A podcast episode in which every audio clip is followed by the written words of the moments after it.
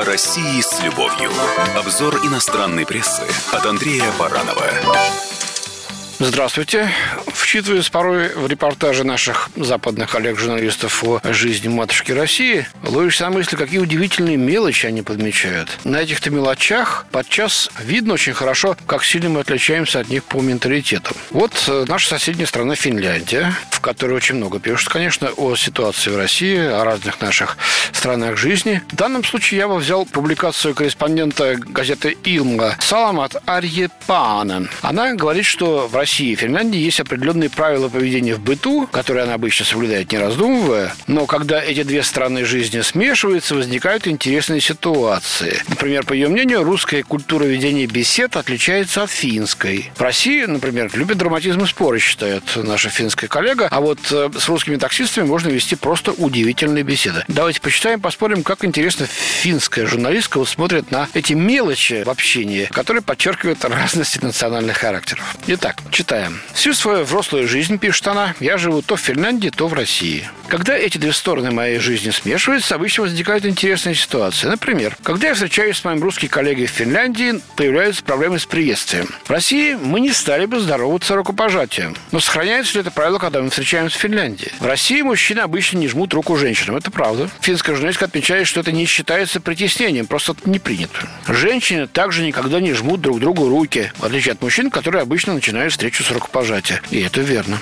А вот в Финляндии женщины жмут друг другу руки. Иногда эти правила этикета весело нарушать, пишет журналистка. Например, когда я в качестве финской журналистки иду на встречу с российским руководителем, я протягиваю ему руку. Обычно в это время я говорю что-нибудь в таком духе. Пожмем друг другу руки, как принято у финнов. Никто еще не отказывался. В России есть и другие ситуации, пишет она, в которых я уже привыкла поступать не так, как в Финляндии. Например, когда я иду в Россию к кому-нибудь в гости, я обычно послушно надеваю предлагаемые тапочки. В некоторых русских домах есть тапочки для гостей. Часто в такой обуви ходят и сами хозяева. Тапочки могут не подходить к моему наряду, не подходить по размеру. Но, по мнению русских хозяев, без них нельзя. Правда, она отмечает, что зимой тапочки приятно согревают в квартирах с холодным полом. Ну, еще бы, да? Теперь переходим к такси. В российском такси клиент часто едет на переднем месте рядом с водителем. Да, есть такое дело, если он едет один, конечно. Если садишься на заднее сиденье, обычно возникает ненужная суета. Тут я не понял, какая суета может возникать при посадке в заднее сиденье. Ну, виднее э, госпоже Панен.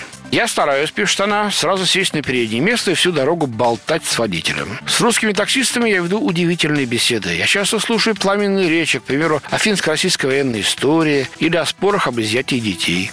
Мнение водителей как барометр который быстро отражает общие изменения в климате российской пропаганды. Вот это удивительно. Причем есть российская пропаганда? По-моему, она сама жертва финской пропаганды. Я считаю, что наши водители таксисты доносят до своих пассажиров пропагандистские какие-то месседжи извне.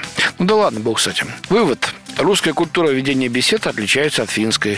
В России любят драматизм и споры. Честно говоря, в Финляндии то же самое. Судя из моего небольшого, в общем-то, но опыта общения с финскими коллегами, то же самое. Споры до хрипоты. Кстати говоря, подводку. Вот это нас роднит с финами. Ну, вот что она пишет в конце. Во время пути я могу возразить таксисту. С некоторыми от души спорю всю дорогу, однако по прибытии на место мы прощаемся в дружеской манере. Все отлично и все здорово. Осталось только напомнить, что сауна есть и в России, и в Финляндии. И там можно и поспорить до хрипоты, и попариться, а потом расслабиться и все забыть. И это у нас роднит с нашим северным соседом. Спасибо. С вами был Андрей Баранов. О России с любовью. Обзор иностранной прессы от Андрея Баранова.